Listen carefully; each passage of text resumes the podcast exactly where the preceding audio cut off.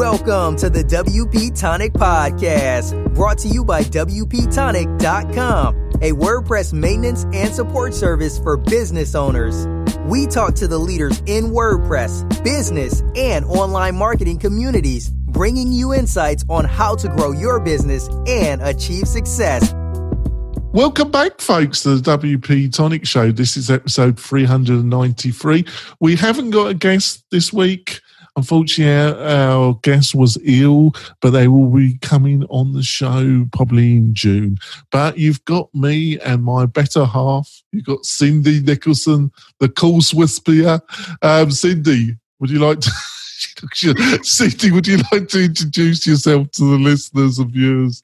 Absolutely, Jonathan. Uh, hi, everyone. Cindy Nicholson here from, as John said, the coursewhisperer.com com and uh, basically i help people create better online courses she's got used to my humour, folks. Um, it's taken a few months. taken a, well, you've been on the show a while now, haven't you? I think we've done some great interviews, and thank you so much for being putting up with me, Cindy. Uh, most people wouldn't actually. But, uh, um, you mean I'm having out, Jonathan? But, but I, I, think you got used to my kind of psychonic English humour. Uh, um, so what we're going to be discussing today, folks, we're going to be discussing security. Yes, especially if you're um, you're taking payments on a membership, stroke learning management course based um, website. This whole area of taking payments and payment gateways and Stripe and PayPal, we're going to delve deep. What do you reckon, Cindy? I think it's a good topic. It's you know it it's one of those things that you know after something happens you wish that you spent more time on figuring it out at the outset. So this is uh, hopefully going to um, help people avoid some problems in the future. Yeah i'm going to start with some basics folks. You know obviously um, when it comes to security and taking payments some of the um, hosted SaaS solutions like Thinkific, Kajabi, um, they seem initially to have um, an easier vector and they handle all that part of it. The truth is that, um, and I'm not choosing any specific company here because they probably sue me, but uh, um, what I'm saying is that um, an internal company, when it has a security breach, folks, the natural way or its inclination to deal with it is totally different to open source approach. And what I mean by that, folks, is that if they do get a breach, they're going to keep it quiet and they're going to keep it in, in internal and not publicize it. Deal with it. Sometimes they do deal with it effectively, sometimes they don't. But they're not going to publicize it. That's the totally opposite to open source, folks.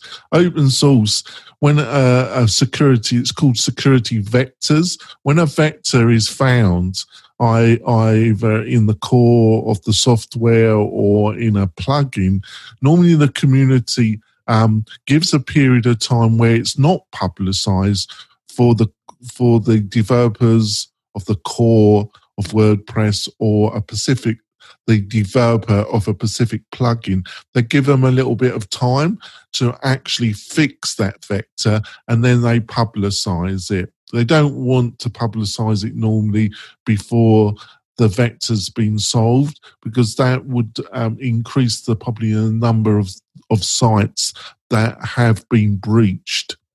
Um, but if the developer or the developer of the plugin is not respond responsive or doesn't seem to um, want to fix the vector, the community will publicize it, and then in the end, the community will come together and fix the problem for them.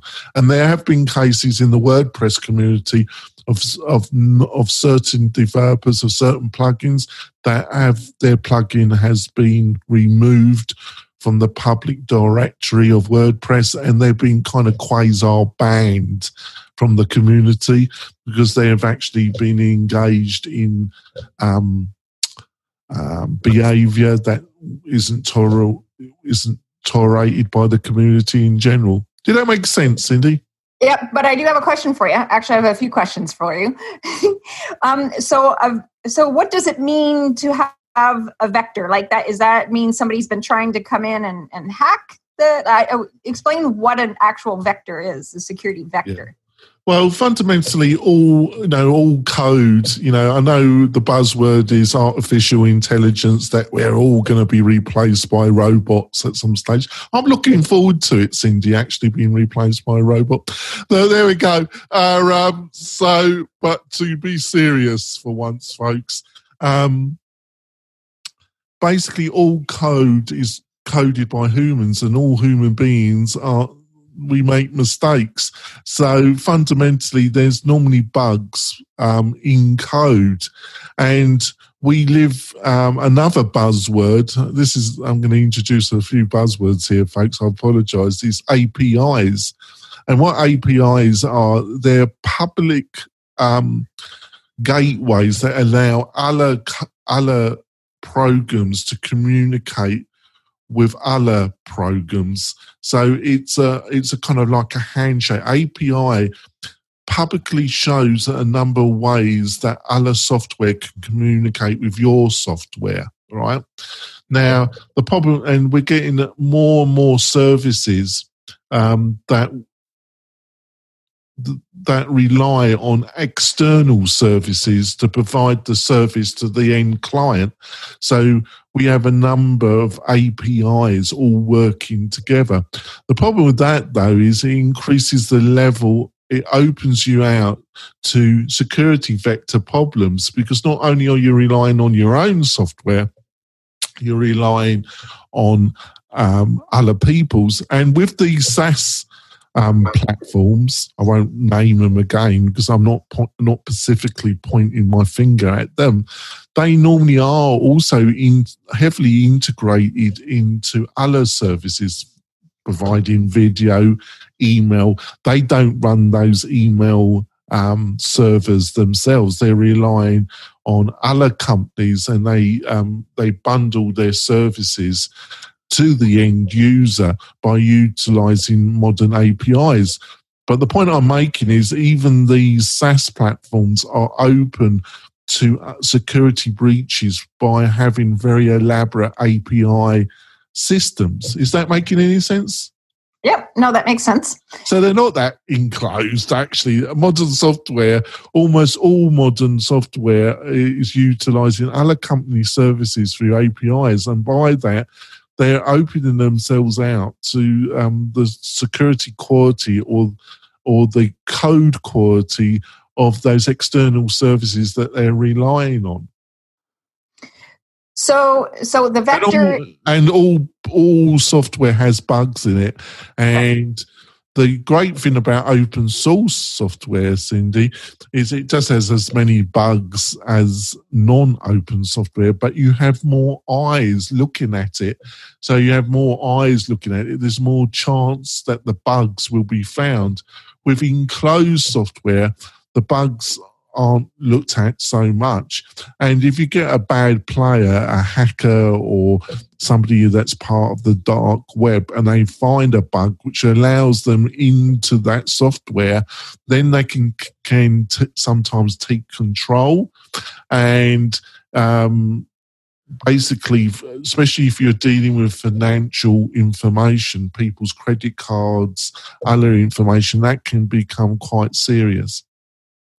Okay, so my follow so that makes sense in terms of what a vector is. It's really problems with the code that makes your uh, website more susceptible to being, you know, accessed by uh, hackers or what have you. So, uh, so that makes sense. So, that thank you for that. So, my my follow up question up to that is, how do you know, like, how do you know if you have these security vectors? Is it just problems when you're trying to do certain things on your website? Like, how do you know that you've got one? Well, um, let's talk. Let's talk about WordPress and open source here because it's it's the area yep. of the most knowledge. I am not a security expert. I have a, a, a maintenance company that supports learning management systems, so it's a, my knowledge is probably more than the average person or probably a lot higher.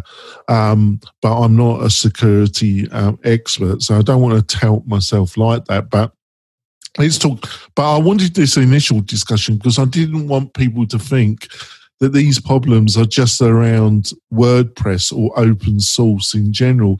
It's just that they're more open about discussing them, where other players it's totally the opposite. They don't want to discuss any security breaches. So people get the impression that it's only open source that you get these problems. That's a that's a total fallacy. Now let's get into it. So fundamentally, it depends on why they will. Will you know if your site's got hacked? Well, it really depends on um, the type of people that are hacking your site what do I mean by that and the reasons why they're hacking your site. Um, there were people that wanted to hack um, websites to utilize the actual serve. You know, all websites are hosted on servers, and servers are just big computers. Well, there was a host of hacking because they actually wanted to take control of the bandwidth of your of the server that your site was on. That's what they didn't actually want to do anything to your site. They just wanted access to the computer power because they were involved in cryptocurrency. And this this is a whole other side. Fundamentally, the mining of crypto coins, you need computer power, and you could, bump if you could take over hundreds of websites, thousands of websites, and take a little bit of computer power, then you could mine these crypto coins. So there were people that were doing that.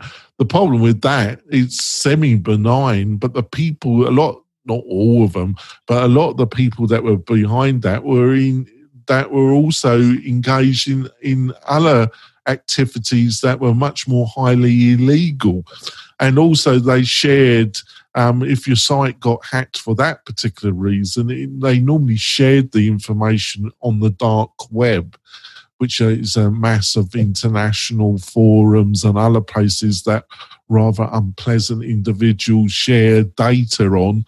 They should do they they're normally also the type, not all, but also they love bragging about the amount of websites they've hacked into, and um, and then normally in a community where they share information. So you normally find if you get hacked for that semi benign reason, other people will pull in.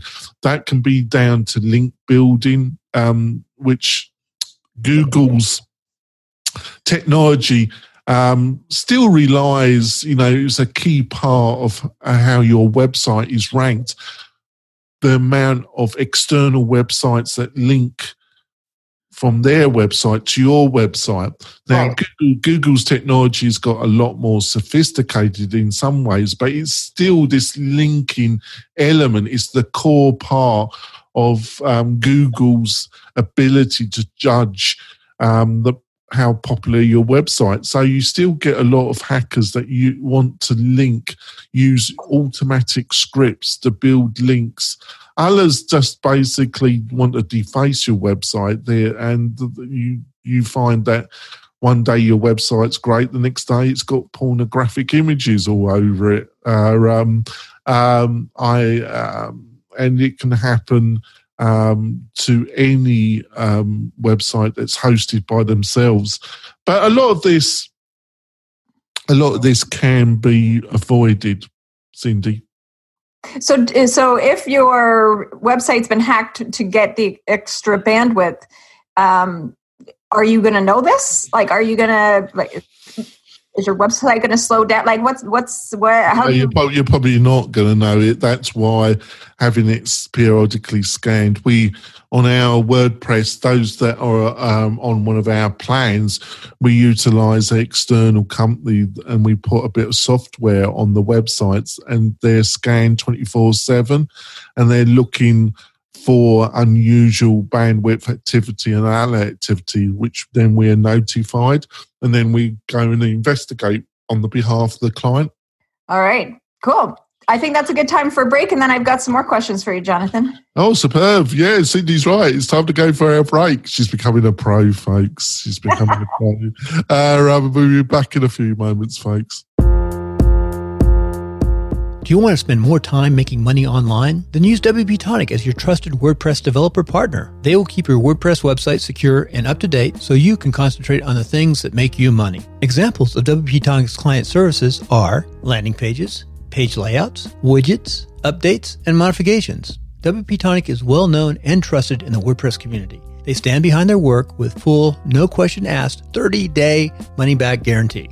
So don't delay. Sign up with WP Tonic today. That's WP tonic.com, just like the podcast. We're coming back. We're discussing all about security. Um, Cindy's got some more questions. Hopefully, I'm not boring you to tears, folks, because this is really important stuff, actually, and you knowing some of the fundamentals. Um, but before we delve some more in the murky world of security, I'd like to talk about one of our great sponsors, and that's Kinsta Hosting. And now, you know, if you host with Kinsta, you'll be solving a, a certain um, high percentage of your security problems by being with a quality hosting provider, and that's what you get with Kinsta. Especially if you're looking for something like a membership learning management system or a WooCommerce e-commerce website, you need better quality hosting than some of the other providers, and that's what you get with Kinsta. So if that sounds really interesting, I suggest that you go over to kinsta.com and find out some more about their great hosting packages and tell them that you heard about it from WP Tonic. That'd be much appreciated. So, Cindy, you got some other questions?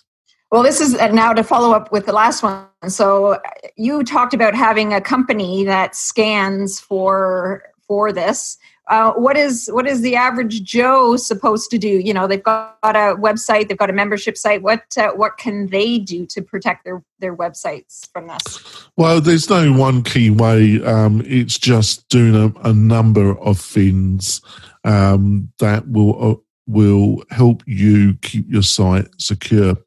The first and the biggest is having decent hosting.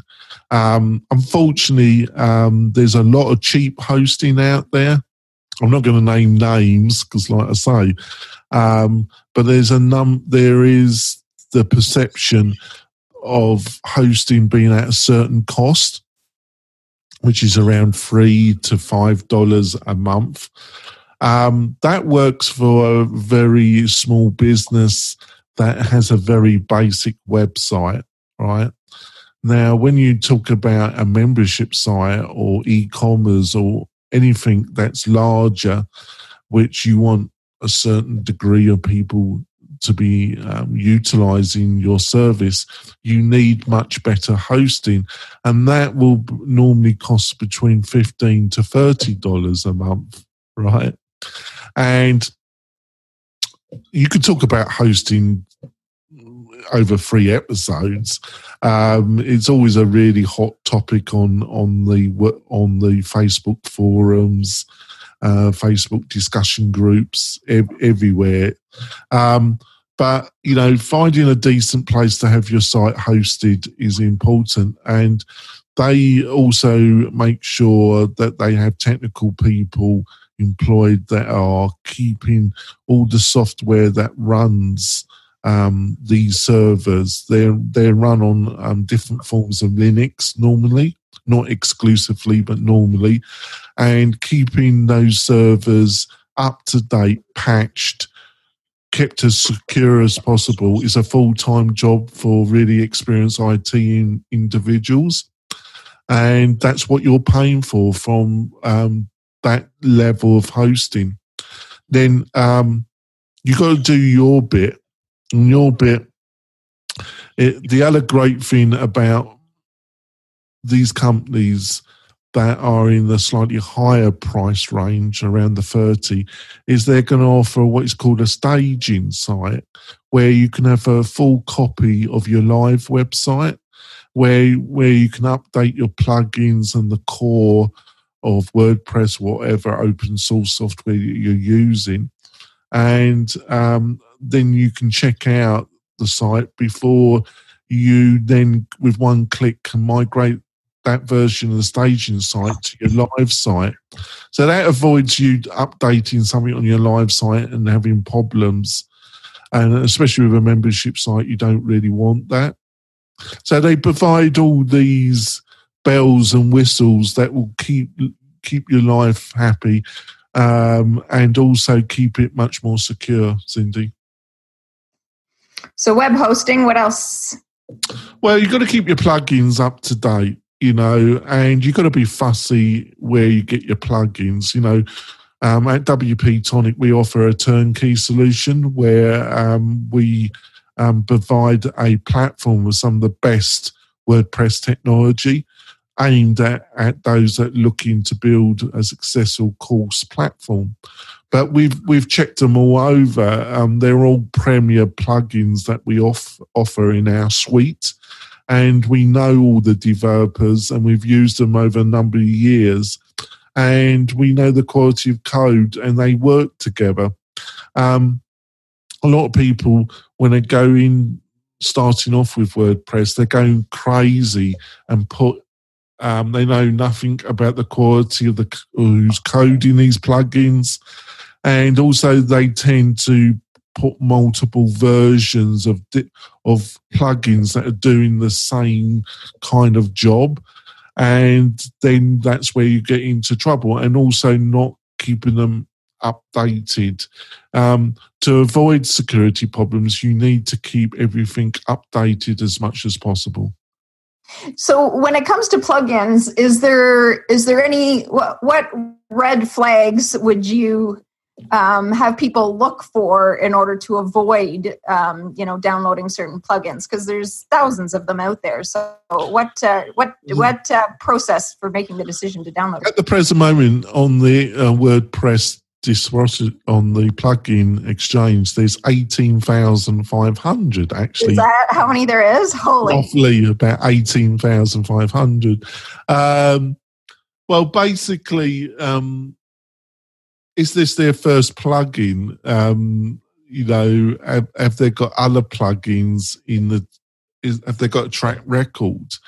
Basically have they kept that plugin updated. When was the last time it was updated? Does it work with the does it all this information will be shown in the wordpress exchange. Will it um it shows when it was updated how regularly it's been updated how many people have downloaded it and used when it was developed and have the developers developed other wordpress plugins? I suggest when it when it's key functionality um, you sh- you then either hire a company like ourselves or you do the research yourself. You should be reasonably fussy about um, about what kind of plugins you're putting on your website. But the good the truth is, and let's be frank, um, this is one of the reasons why these SaaS um, services are attractive initially to people, is that um, you're not having to deal with that. But on the other hand, there are other hybrid solutions like what WP Tonic offers that solves a lot of that hassle. So you get the best of both worlds. You get open system that's yours, but you're not having to deal with all this research and hassle part of it, are you? No. What what uh, if a if a plug plugin hasn't been updated in what what frame of time would you then get concerned? Well, if it hasn't been updated for three to four months, uh, you know, uh, alarm bells will start ringing, you know. Um, but it just really depends on if the core WordPress has been updated also. Um, and there is no fixed date about um, core patches updates when they are published. So it's relying on that. But if a plugin for about six months hasn't seen any updating, I, I would start get a little bit alarmed myself. Yeah, well, that's that's a good kind of benchmark to look for. Yeah. All right, so you've talked about hosting, you talked about plugins and keeping your plugins up to date. Anything else that people can do to kind of protect their their website membership sites? Well, almost all websites now are HTTPS um, which is a certificate, um, secure socket, secure socket certificate, and almost all websites, not all of them. There's you know still you know millions, but over the past um, eighteen months, almost all websites are now HTTPS. um, the one the, the main drivers of this was, was that Google um, said that if your site wasn't HTTPS, you were going to have a search um, penalty imposed on your website.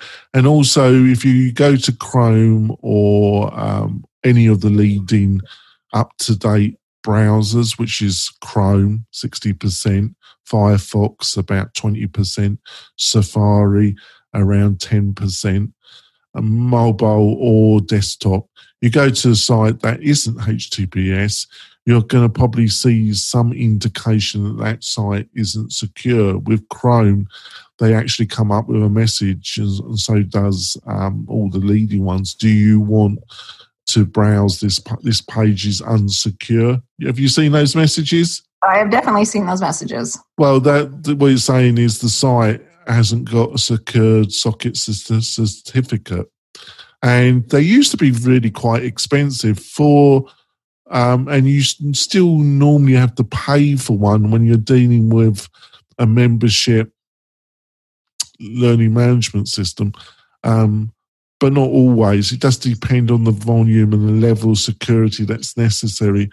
Um, a, a, free um, secure socket technology is called encrypt came on the market and they they drastically reduced the, the price of the certificate to a level where um, their technologies was free, and that's that's a most quality hosting providers provide secure socket certificate through them.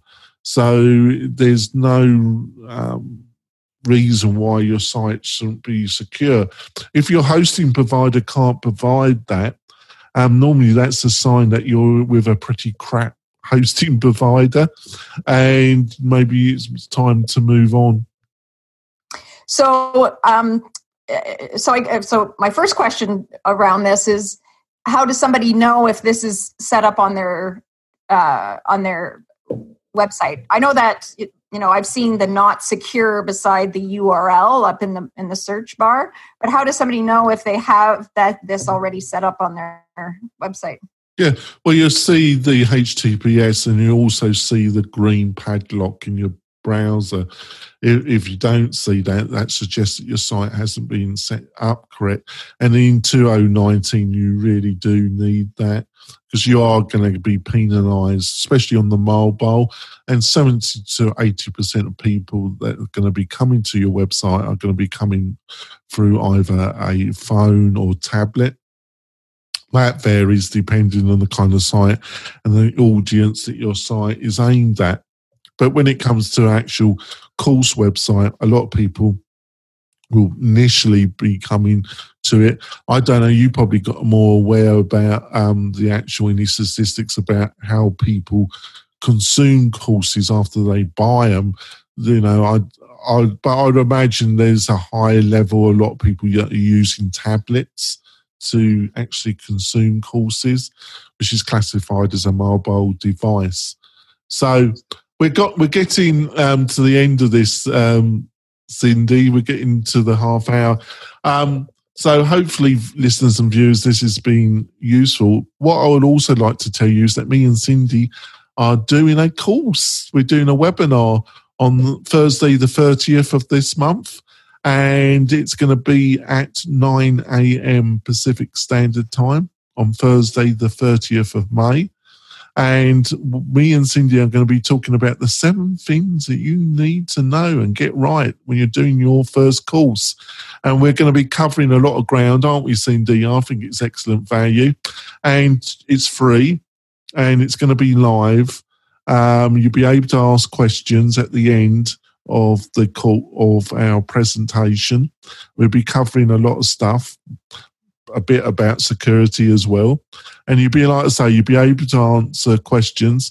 And you all you have to do is go to the WP Tonic website, WP Tonic backslash webinar, and you'd be able to register for this free course. We had some technical problems last month, so we couldn't do it, but they have been fixed. So you'll be able to register for the course um, for the webinar and you'll be able to learn some tips and information That's right, isn't it? It's going to be great, isn't it? Absolutely. Right, that's great. So we're going to wrap up the podcast part of the show, folks. Next week, hopefully, we're going to have a great guest, and we'll see you next week, folks. Bye. Bye. Thanks for listening to WP Tonic, the podcast that gives you a spoonful of WordPress medicine twice a week.